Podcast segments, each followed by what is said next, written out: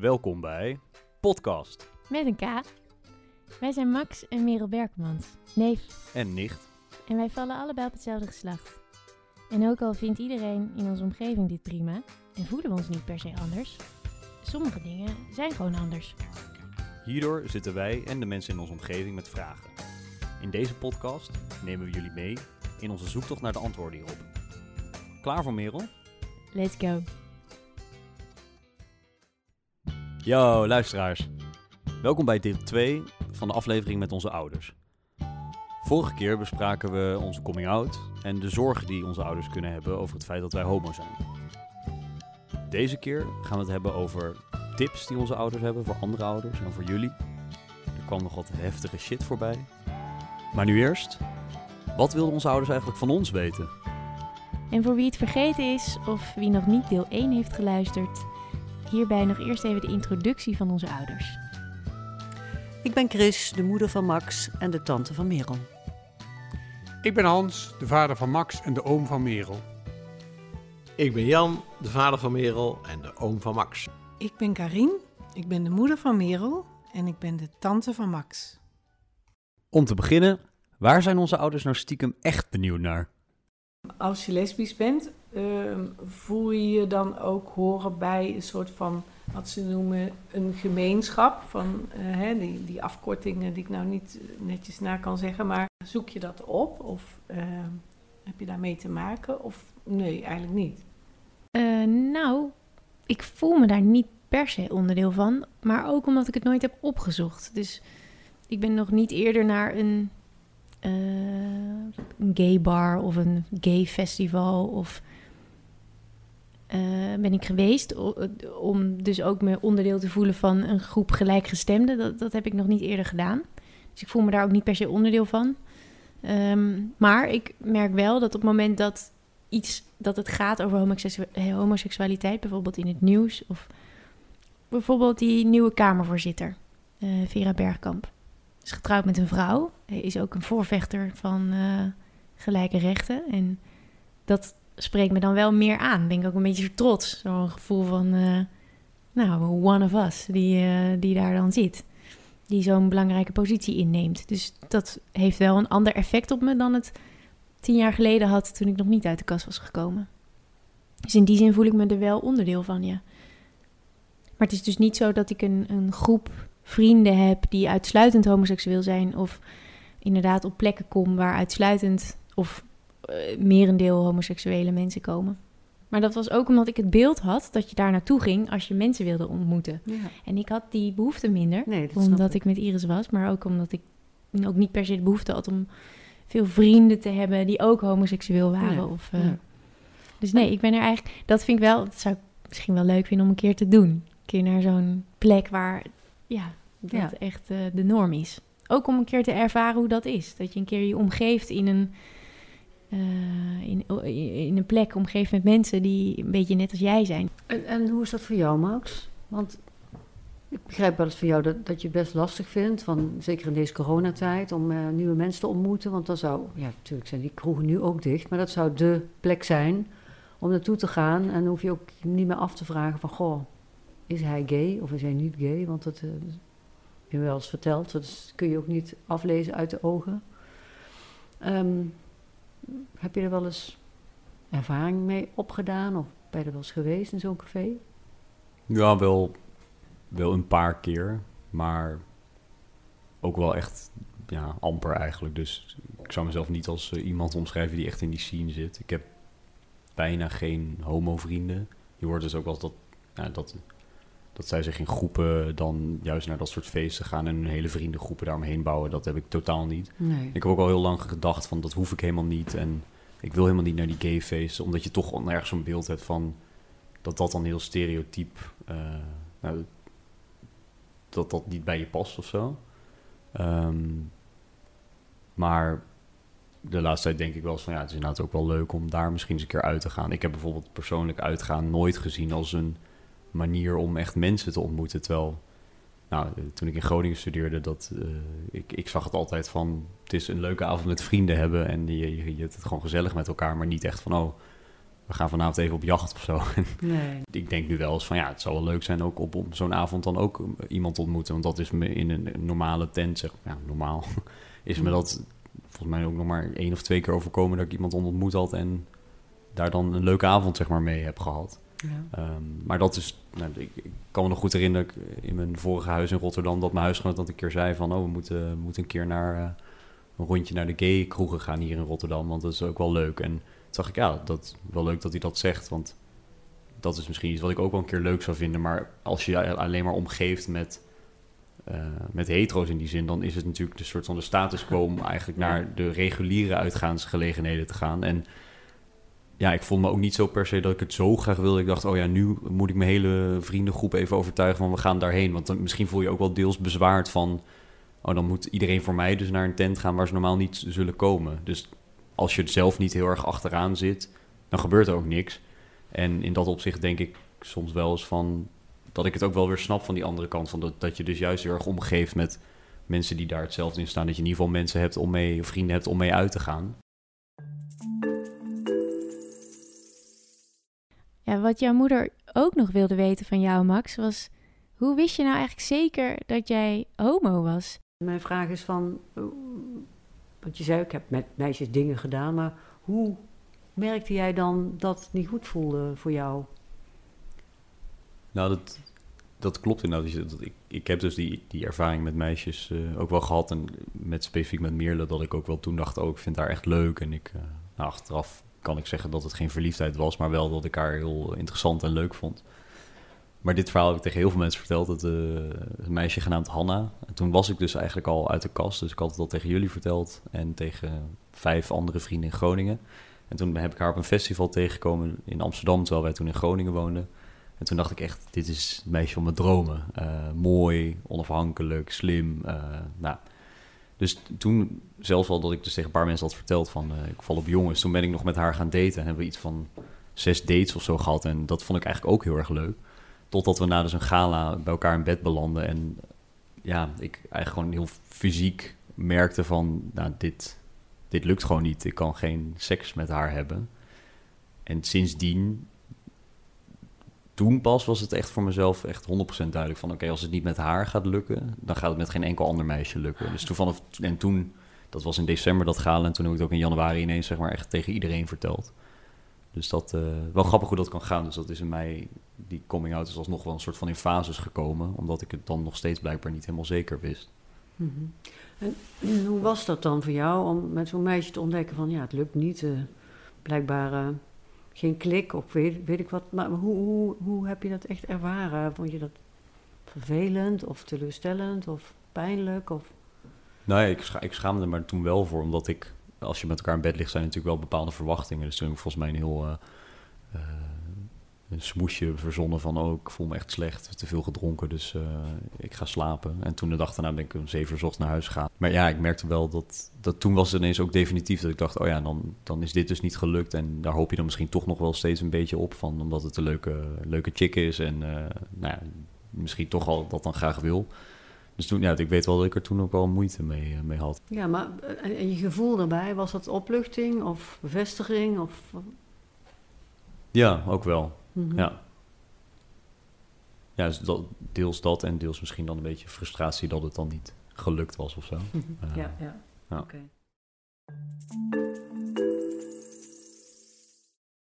Mijn vader die had ook nog een nieuwsgierige vraag voor mij. Merel, jij gaf aan van ja, uh, eigenlijk schrok je er ook van hè, dat, je, dat je verliefd werd. Het zou raar zijn om te zeggen, maar heb je er spijt van? Dat is natuurlijk iets waar je, waar je gewoon geen spijt van kan hebben, want het is iets wat je overkomt. Um, en als je nu terugkijkt op je leven, uh, los van die negen jaar, gewoon echt op je leven, heb je dan het gevoel van, goh, het zit helemaal, het is helemaal dikke meek. Het zit gebeiteld, ik ben hier zo happy mee, dit, dit, dit is zoals het moet zijn. Uh, een van de antwoorden die ik hierop wil geven is... Ja, het is helemaal dikke mik, want ik ga trouwen met de liefde van mijn leven. Maar als ik terugkijk op inderdaad die hele tijd en überhaupt mijn hele leven... dan denk ik, ik was eigenlijk ook wel heel nieuwsgierig geweest naar, naar die kant van mij... die ik dus op mijn twintigste of zo uh, pas heb uh, geaccepteerd, denk ik. Want ik, als ik terugkijk, denk ik, nou, volgens mij was ik al veel eerder misschien wel verliefd op meisjes. Maar herkende ik het niet als zodanig of wilde ik het niet zo herkennen. Want mijn schrik was groot, omdat ik dacht, shit, ik ben anders nu. Ik wil dat helemaal niet. Die eerste keer dat Iris en ik met elkaar gezoend hadden, toen heb ik daarna 24 uur lang haar geprobeerd te negeren. Omdat ik bang was, als ik hier aan toegeef, dan ja, gaat mijn leven veranderen. En dat wilde ik niet. En als ik een ander leven had mogen kiezen, dan was ik ook wel benieuwd geweest naar, oké, wat brengt me dit ook? Want ik, was, ik werd verliefd op Iris en nou, wij kregen een hele mooie relatie en, en tot op heden is dat zo. Maar ik heb daardoor dus nooit andere vrouwen leren kennen op die manier of uh, naar gayclubs gegaan om dat te, te onderzoeken, wat, wat, die, wat dat me kon brengen. Dus ja, dat, dat, ja, daar heb ik geen spijt van, maar ik, dat had ik ook wel leuk gevonden.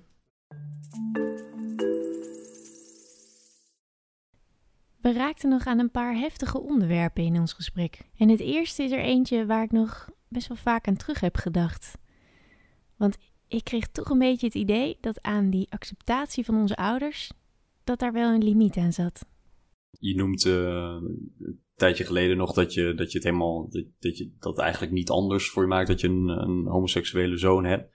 Maar blijkbaar wel binnen nog bepaalde kaders. een homoseksuele zoon of iemand die zich heel stereotyp als verwijt flikkertje uh, voordoet, dat vind ik wel heel anders hoor. Maar hoe weet jij dat of hij zich zo voordoet of dat hij misschien echt zo is? Ja, goed, maar als hij echt zo is, dan heb ik daar wat moeite mee. Met dat verwijfde gedrag, dat stuit mij tegen de borst. Dat is iets waar, waar ik uh, me vervelend bij voel. En dit soort stereotypen, die, die brengen iets teweeg bij mensen. Hè? Dus, dus kan ik, ik kan me zo'n reactie.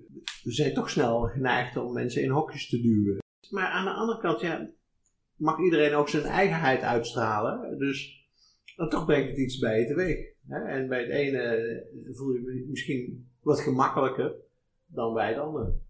Ja, ik vind dat dat is iets waar ik de laatste tijd dan meer over nadenken ben. Dat ik krijg ook heel vaak van vrienden te horen of van ja, kennissen die dan zeggen: ja, maar jij bent niet zoals de rest. Of uh, maar bij jou, bij jou merk je het totaal niet of jij bent anders. Dan denk ik altijd, oké, dat, dat denk ik inderdaad ook van mezelf. Um, en ik hoor het ook vaker dat mensen dus niet aan mij aflezen. Maar tegelijkertijd denk ik dan ook wel, de ondertoon waarbij ze dat zeggen is dan dat ze dat eigenlijk dus eigenlijk wel weer fijn vinden. Dan denk ik dat ik dus uh, niet per se zo'n hele verwijfde homo ben. Dan denk ik, ja, als je dat dan wel bent, dan is het dus, dan kun je zeggen, dan zeggen die vrienden van me, ik ben heel erg, of ik accepteer het gewoon. Maar ze accepteren mij dan. Maar denk als ik dan dus wel misschien meer verwijt was geweest, dan had je me dus niet geaccepteerd. Dus dat, dat vind ik dan soms wel een beetje lastig.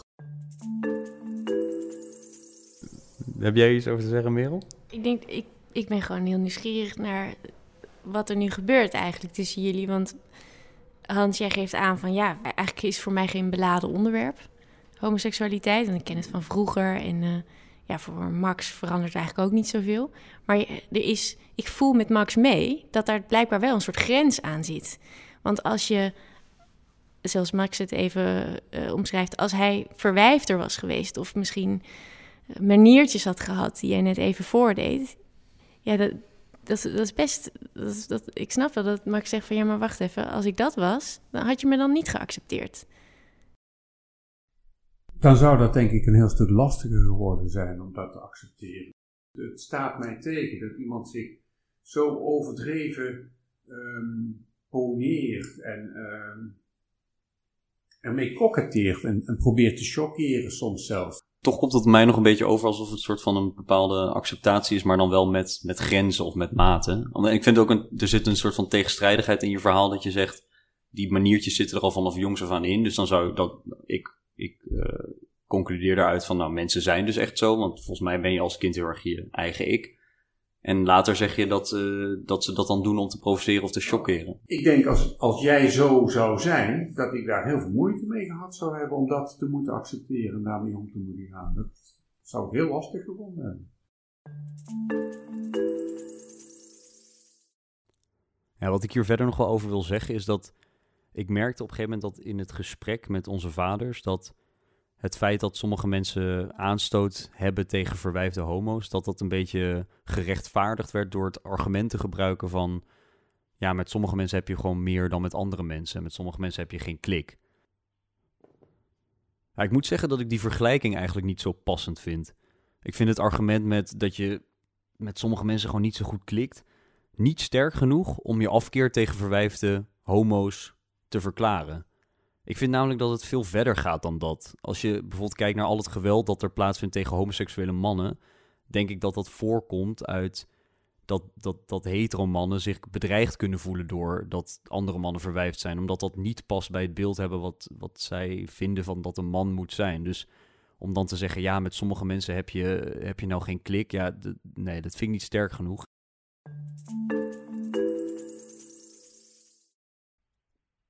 Nou, luisteraars, jullie horen het wel. Wij komen hier niet zo 1, 2, 3 uit. En ja, dat hoeft natuurlijk ook helemaal niet. Maar we zijn op zich wel benieuwd hoe jullie hierover denken. Dus heb je hier nog een sterke mening over of wil je iets over kwijt? Laat het dan vooral weten. Ja, en wat ik ook wel heftig vond, dat was te horen hoe onze ouders geconfronteerd werden met de tijdgeest of de denkbeelden van hun ouders, dus van onze opa's en oma's. Je vroeg ehm, eh, de nadelen of, of wat je moeilijk vond, hè? Mm. Ehm, dan wil ik even refereren aan mijn oude moeder, die over een paar maanden 100 wordt. En die ooit tegen mij heeft gezegd: ehm, homo zijn, dat is een ziekte. Ja, vreselijk. Ik vind die woorden die, die snijden door mijn ziel, maar dat is haar ouderwetse mening. En ehm, dat vond ik ook altijd verschrikkelijk pijnlijk als ze dat zei. En toen Max uit de kast kwam, dacht ik van nou weet je, dat, dat, moet ze, dat, dat gegeven moet ze dan maar meenemen in de graf. Maar ja, dat graf is nog niet in zicht. Althans, ze wordt honderd over een paar maanden. Dus ik kon dat gegeven moment niet verkroppen. En um, het is nog niet eens zo heel lang geleden, hè, Max, een jaar denk ik of zo. Dat ik met haar uh, samen zat, we waren met z'n tweetjes. En dat ze aan mij vroeg van, uh, heeft Max nog geen vriendinnetje? En dat ik zo merkte, ik denk, nou, ik ben toch helemaal zat om het voor me te houden. Ik zeg, nee man. En hij zal ook nooit een vriendinnetje krijgen, want hij valt niet op vriendinnetjes. Dus ze keek mij zo aan. Is hij homo? Ik zeg, ja. Oh. Nou, ik denk, nou krijgen we het, maar... Nee, ze was heel stil en, uh, en ze zei een paar, nou, eventjes later van... Ja, ik geloof toch niet dat er bij ons in de familie... Dat we de... Oh, wacht even, jawel, die, die zoon van tante Huppe de Pup, weet ik veel. Die ken ik allemaal niet, maar... En, en dat was het. En dat vond, vond ik eigenlijk heel fijn. Ik heb je ook later tegen jou gezegd en... Volgens mij heb je ook nooit iets negatiefs aan mijn moeder gemerkt. Want Nee. als het over Max heeft, Max is, is, ja, is gewoon altijd vol lof en vol respect over jou. Dus dat vond ik natuurlijk heel fijn. Maar ik, had, ik was gewoon zo klaar om dat maar voor me te houden. Ik denk, nee, jij, mag het ook weten. En daar ben ik nog steeds blij om, dat ik dat gewoon eh, wel eerlijk verteld heb. Ja, jeetje. Ik vond het wel echt bijzonder om dit te horen van jouw moeder, Max. In het eerste deel hadden we het natuurlijk al een beetje over die generatiekloof. Maar dat, toen ging het eigenlijk meer over hoe wij dat ervaren naar onze ouders. En in dit eh, gesprekje wat jouw moeder had met haar moeder, komt eigenlijk wel heel duidelijk naar voren. Zij heeft die kloof natuurlijk ook, maar dan met haar ouders. Echt heel boeiend. Oké, dit is wel weer eh, genoeg heftige shit voor nu. Even door naar iets luchtigers. Hebben onze ouders eigenlijk nog tips voor andere ouders? Een tip, ja, ik heb het helemaal niet als problematisch ervaren. Dus dan is het ook niet dat je denkt van, eh, ja, hoe kun, je, hoe kun je nou iemand daarbij helpen? Maar in zijn algemeenheid gewoon kunnen praten en je hart luchten. In zijn algemeenheid is gewoon eh, heel belangrijk. Praat er gewoon over en doe er gewoon over. En blijf geïnteresseerd en probeer bij hem te blijven. Ik denk dat dat de beste tip is die je ook aan ouders kunt geven als ze een kind hebben waarvan ze denken of weten dat hij homoseksueel is. Probeer contact te houden. Ik denk dat het het enige juiste is. Nou, mijn tip zou zijn: hou van je kind zoals hij of zij is. In zijn eigen originaliteit. En, eh, ehm, en als je er moeite mee hebt, ga er vooral over praten. En ik zou ook zeggen: probeer te ontdekken bij jezelf. eh, als je er al moeite mee hebt, waar zit je weerstand? Waar, waar gaat het om? Wat, wat, wat zijn je beelden? Of, hè? Waar heeft je weerstand mee te maken? Om duidelijk te krijgen wat je, waar je zelf aan kunt werken. Want ja, jij kunt de situatie niet veranderen. Je kunt alleen jouw eigen beeld eh, veranderen, denk ik. Ik denk omarmen, vasthouden.